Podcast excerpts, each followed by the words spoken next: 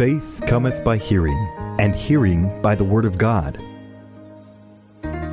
It's time for Faith to Live By with Sue Taylor.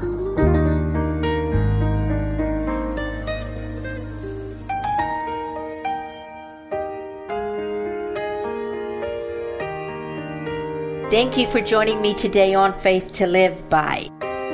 You know, when I was a little girl growing up in the hills of Arkansas with my aunts and uncles, we didn't have many toys, and so we would have to make up and invent our games and our recreation.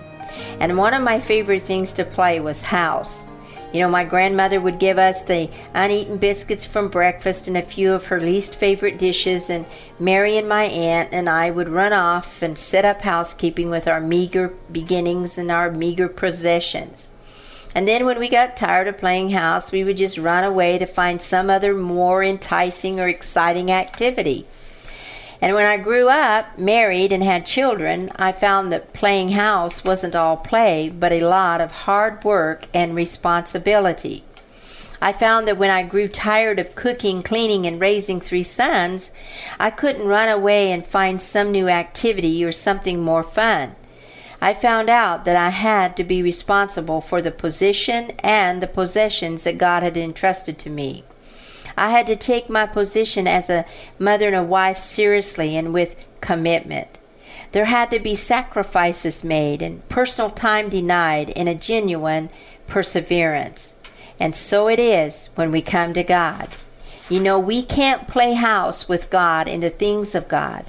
We are um, you know, when we are young and, and children and very young, it is expected of us to play, not to be committed, for we are but children, and it's part of a growing up process.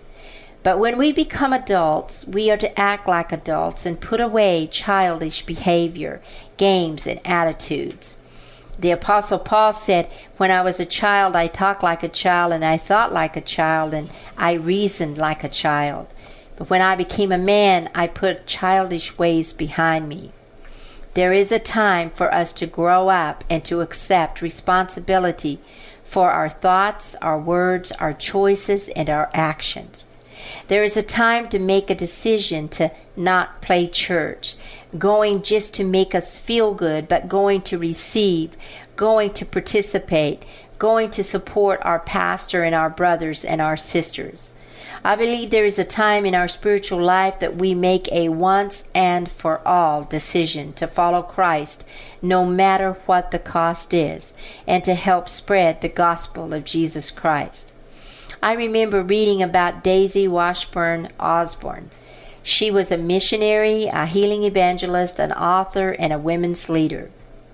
She said, I made my decision once and for all. I said, Yes, Lord, I will be your servant. I will follow you together with my husband. I want to go all the way. I want your anointing. I want your power to work through me. I want to study your word, and I want to be your representative and messenger, and to teach and proclaim your word everywhere. Within a few short weeks of her total commitment, all her beautiful furniture and possessions were sold, and all she and her husband had were a few suitcases of clothing. She started out with a sincere commitment to follow Jesus Christ anywhere and with a sold out commitment. She said for over five years her and her husband didn't have a bed to call their own. Their children had no fine toys, no nice yards to play in, almost nothing to call their own different beds, changing climates, strange food, for they traveled and ministered to forty different countries. But she added, saying, they were healthy, happy, and contented. She recalled years later that she would not trade those suitcases for the loveliest home in the world. Daisy Washburn Osborn knew what it was to be sold out for Jesus Christ, to that for once and all to give up her rights that others might have the right to know Jesus, our blessed Lord and Savior. In Mark chapter 8, Jesus called the crowd and his disciples and said, If anyone would come after me, he must deny himself, which means that we may have to forsake some personal comforts, some social enjoyments, earthly ties, grand ambitions, material riches, and even life itself. When Jesus said, Deny yourself, he knew the cost and the personal responsibility would be great.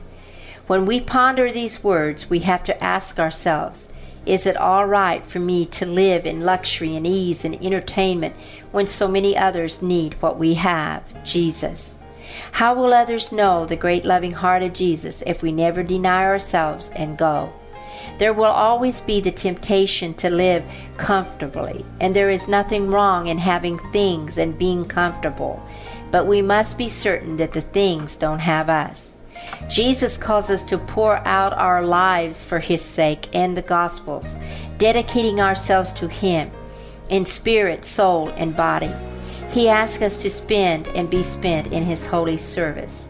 And beloved, everyone can participate in this great once and all dying to self. Those who cannot go physically can make a commitment to pray. Pray for those who are called to go and many people have money enough to give and to help others to go and spread the gospel. Yes, God doesn't play about the eternal souls of men and women.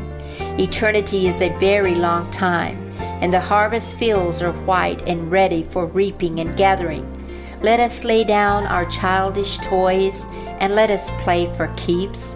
Let us play for an eternal reward where our childish playhouses will be exchanged for real mansions on streets of gold.